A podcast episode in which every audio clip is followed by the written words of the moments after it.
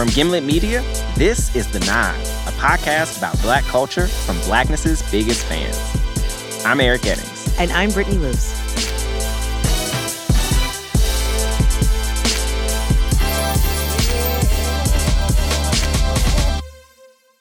Do you know what time it is?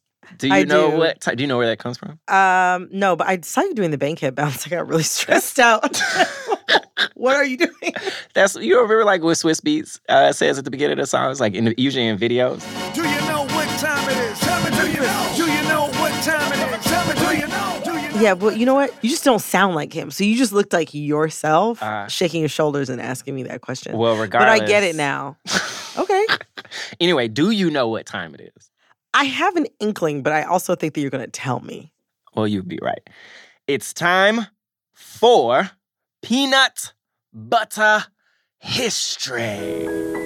George Washington Carver was the wizard of the soil. George Washington Carver was the most well-known African American of his day. During his lifetime, Carver extracted more than 300 products from the peanut. There is one product that many mistakenly attribute to him peanut butter.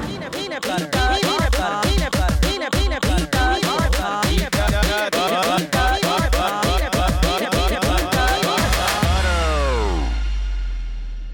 History is a nod to the awe-inspiring George Washington Carver who didn't invent peanut butter, by the way, but he did think of hundreds of new uses for peanuts, including antiseptic, hairdressing, which was a mixture of peanut oil and lanolin. I feel like that combination is a few ingredients short of honestly some of those concoctions that some of these girls be making on YouTube now. Right? like deep conditioner, braid oil, whatever. And actually, it's probably only about 12 ingredients short of uh, Luster's pink oil lotion. So Well, there, you go. He was on to something. He was on to something.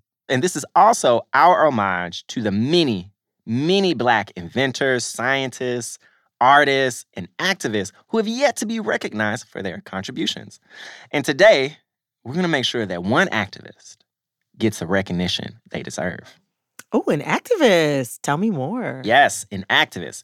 And while this story is going to end up in a place you won't expect, sadly, the way it starts is all too familiar. So the beginning goes like this Black people begin to settle into a neighborhood, white people begin to move out. Yeah. Racism, lack of jobs, and opportunity leads to like protests and demonstrations. Even more white flight occurs. The city decides to build a freeway through the neighborhood, cutting it off from the rest of the city. Without support, the neighborhood declines. It's then marked for quote unquote redevelopment. Oh, yeah. Buildings get knocked down, black families get displaced. This is sadly a tale as old as time. Do, mm-hmm. do those trends sound familiar? Sound pretty familiar. Since World War II, like this process has been happening to black neighborhoods all over the US, you know, Detroit, even, Yeah. Austin, you name the city. Some version of this has likely happened there. And that's almost how things ended up in today's story if it were not for the actions of one woman. Her name is Elouise Westbrook. All right, does that name sound familiar? No. Okay. So Elouise Westbrook was a legendary housing rights activist in the Bayview Hunters Point neighborhood of Oh, San, San Francisco. Francisco. Yes. Yeah. She fought against literally every obstacle that post-war America threw at black folks and came out victorious. And you mentioned you seem like Hunters Point Bayview rang a bell Yeah. because you just talked to someone. Yeah. Jimmy Fails, the star of uh, The Last Black Man in San Francisco. Yes, yes, there you go. They highlight the neighborhood in the movie. Yeah. And so for Elouise's story, we are talking about that neighborhood, Bayview, Hunters Point, but we're talking about that neighborhood in the 60s and the 70s. Okay. Okay. At that time, it was super overcrowded with hundreds of black families living in old, dilapidated housing stock that was just left over from World War II.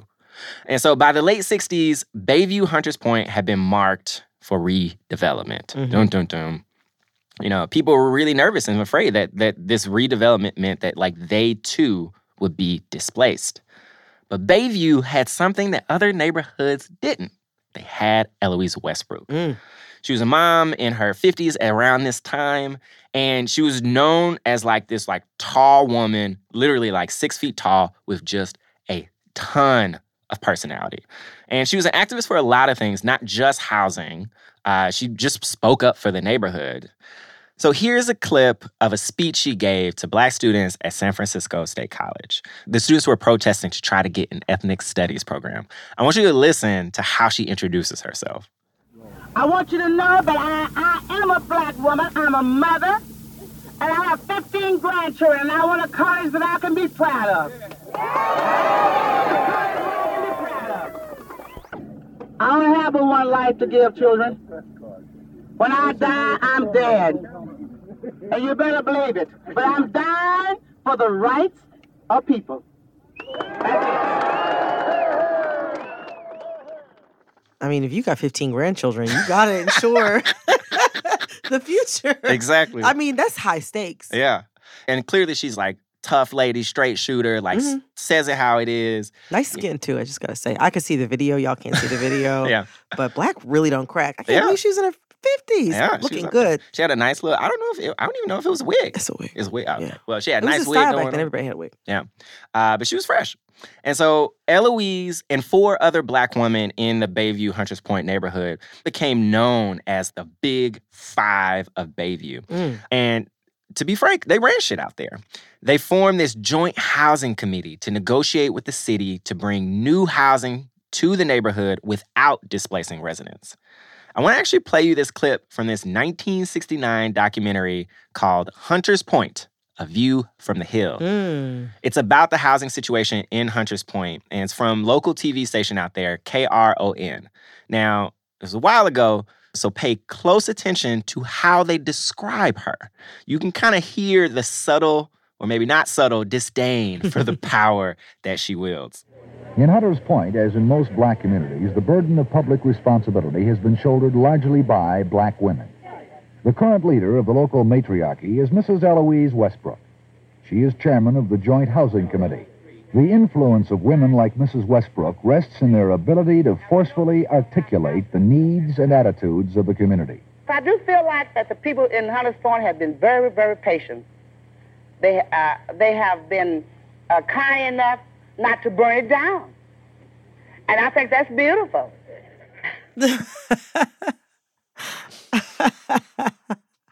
So, like, Oh. local matriarchy, the way she Oh. forcefully wields Force- her power. Forcefully articulates. Yeah. Which is true, but also it still feels coded. Yeah, exactly. But I mean, I, I like what she said about like how nice it is, how kind it is that people didn't burn it down. She's like, you know, look, we've Oh tolerated you for a while. It's time That to do something real. new. That's very real. So, I mean, instead of burning that place down, she demanded meetings. She called elected officials incessantly. And soon, the redevelopment agency for the city just decided that the best way to deal with her is to work with her. There you go. yeah, so they started actually negotiating with the Joint Housing Committee to do things differently this time. So they finally settled on a site in the Hunters Point neighborhood. Mhm. They even secured an agreement from the mayor that the new building would be funded with federal dollars that had already been awarded. Yeah. So obviously, this is where shit starts to go south. Mm. So the mayor hits up Elouise and the Joint Housing Authority after the building has been demolished and lets them know that the federal government has not yet released the $14 million that they needed to build the new housing. It's a really large number. You can't just pull $14 no, million I mean, and $14 million is a lot now, but that's a lot back. At, at- what years are we talking about? We're talking about like late 60s. It's a lot of money. Yeah. And to the mayor's credit, the mayor and the head of the redevelopment agency both in individual trips flew to DC to try to negotiate with HUD to just like release the money, just give them the money. It had already been awarded, Whew. but no dice. So, you know, these ridiculously powerful white men accepted this no, but Elouise refused. She knew that she could do better. So she proposed that they go to Washington and just ask the HUD secretary to release the funds. Now, folks thought that plan was laughable. Like, yeah. literally, the most powerful white man in the city had just tried that and it, It ended, didn't work. It ended in failure. Yeah. yeah. Um, so they were like, they literally said to her, like, how are you gonna go? You know, you being this black woman, gonna get these like powerful white people to do something? Yeah. Why why would that even be possible? But again, Elouise is not gonna take no for an answer. And this is this is one of many, many times in this story that Elouise will teach people that you just don't tell her no. It's just not a word that she acknowledges. Okay. And I just want to say, we know so much of this story because she was interviewed so extensively by a grad student, Rachel Brahinsky. And also, the Joint Housing Committee, they took incredible fucking notes. So, all right, are you ready to hear the story of how Elouise managed to accomplish something that even the most powerful white man in her town could not? Yeah, I mean, that's irresistible. the premise of that is irresistible. Yes. Well, I need you to be a little more patient because that story is coming after the break.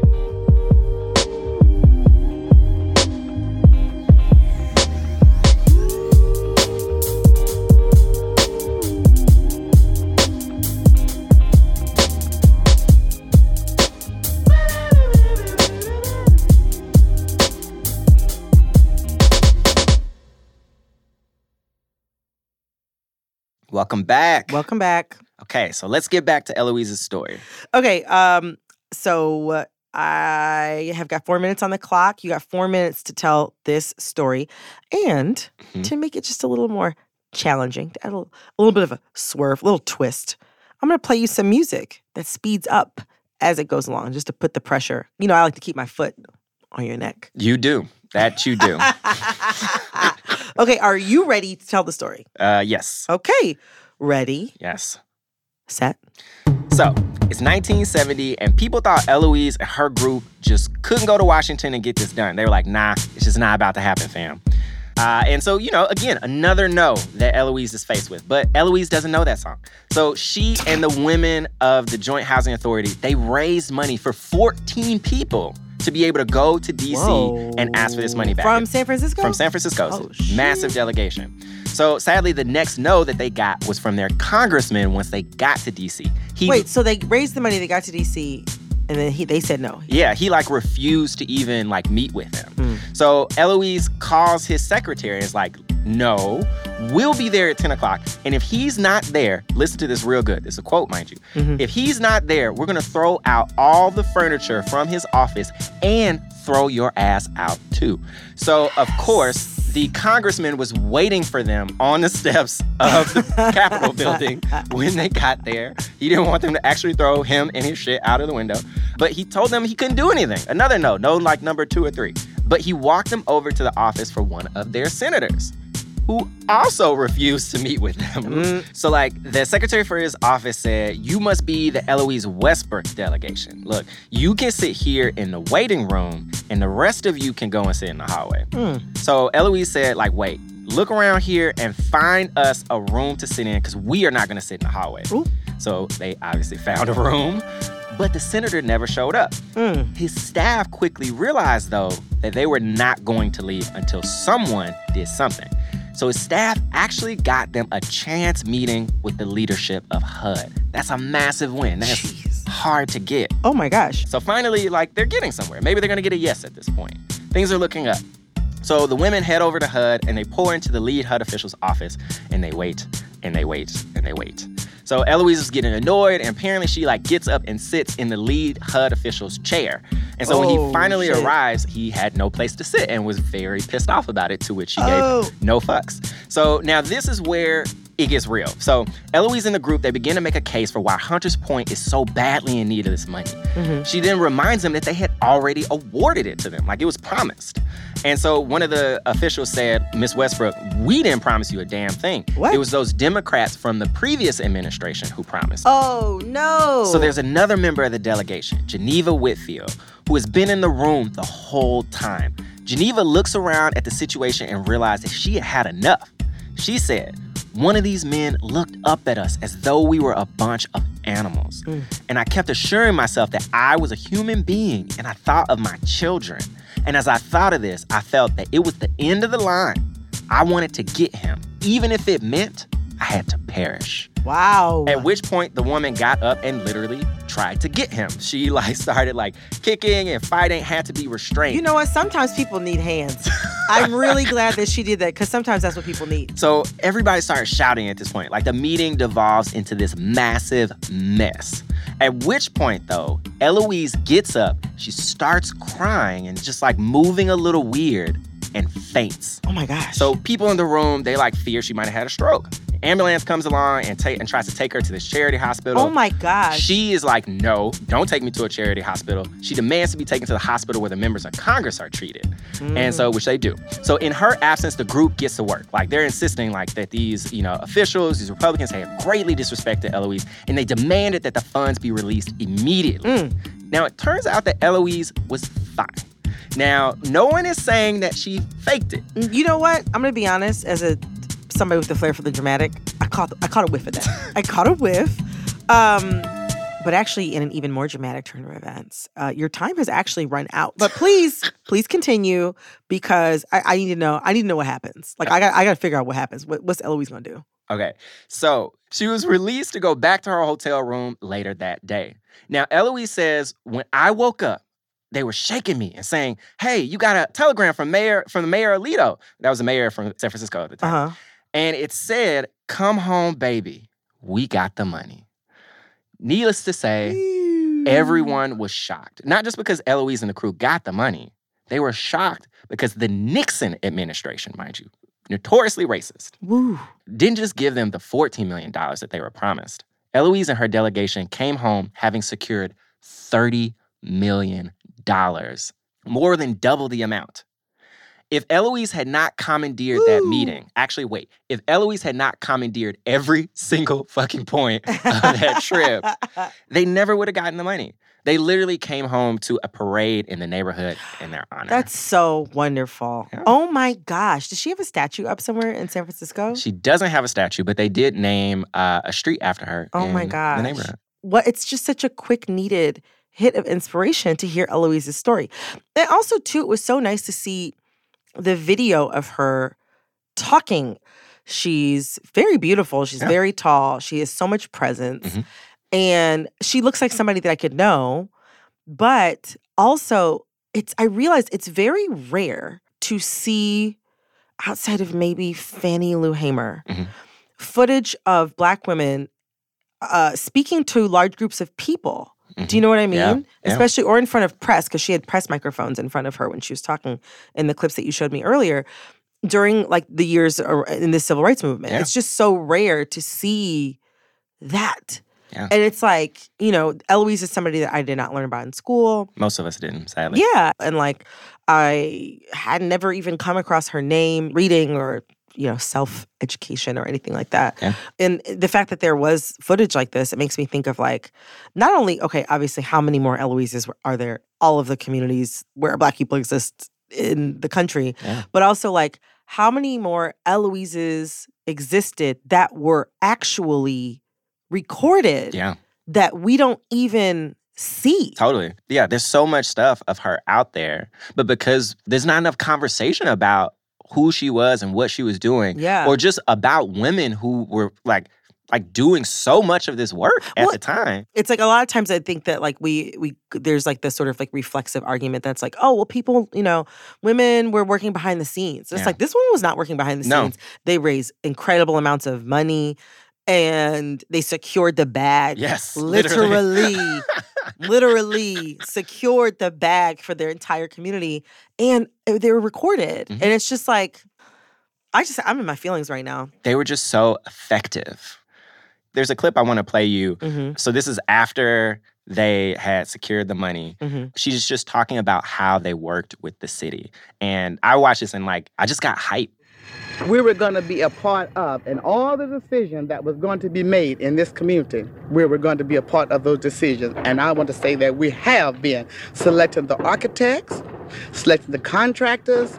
Uh, whenever they made bids and things like that, we knew everything about all the bids. When any employee is hired out here in Hunters Point, we have a part in hiring that employee. We also have a part in finding and uh, uh, uh, which I think is just beautiful because I don't think it's another another urban renewal that works like the way that Hunters Point worked. So watching that clip is interesting because it gives me so many questions about like. So obviously, I know how, How things things ended up. out because I already spoke with Jimmy about neighborhoods like Fillmore and Hunters Point Mm-hmm. and Bayview. I'm wondering what happened though in the in between because like Yeah. it sounds like they had like a remarkable amount of power in this situation. They did. But you know how the shit be? Racism. Oh, like, Oh, yeah. so the building they were trying to secure money for was finished. But a third of the way through construction on the other projects that they had hoped to build, the Nixon administration just withdrew half the funds. They took the money. Yeah. So a lot of people got nicer homes than they ever had access to before. But the real scope of what they had planned for redevelopment in Hunters Point was just like never fully realized. Mm. Because they weren't able to build as much housing as they hoped, though, all the conditions that had previously led to like crime and blight and overcrowding, they eventually returned. And we're kind of back, sadly, to where we were. But to me, you know, that doesn't change the fact that like basically like when Hunter's Point, when Bayview, when that when that neighborhood needed her, she found a way. You know, even if it was temporary, she still like beat that system that like normally always wins. For for a time, she did it. She's Yeah. doing that thing.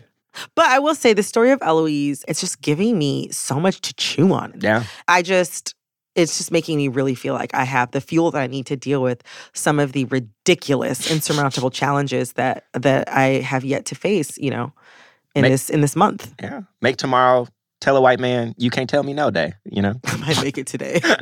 Watch out.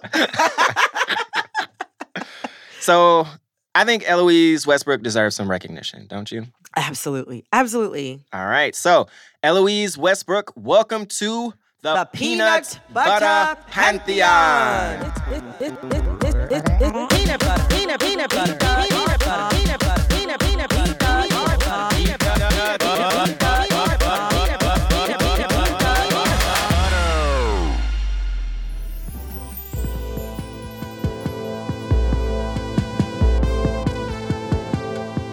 Can't get enough of Elouise? We'll link to some of the amazing archival footage of her speeches and interviews in the show notes.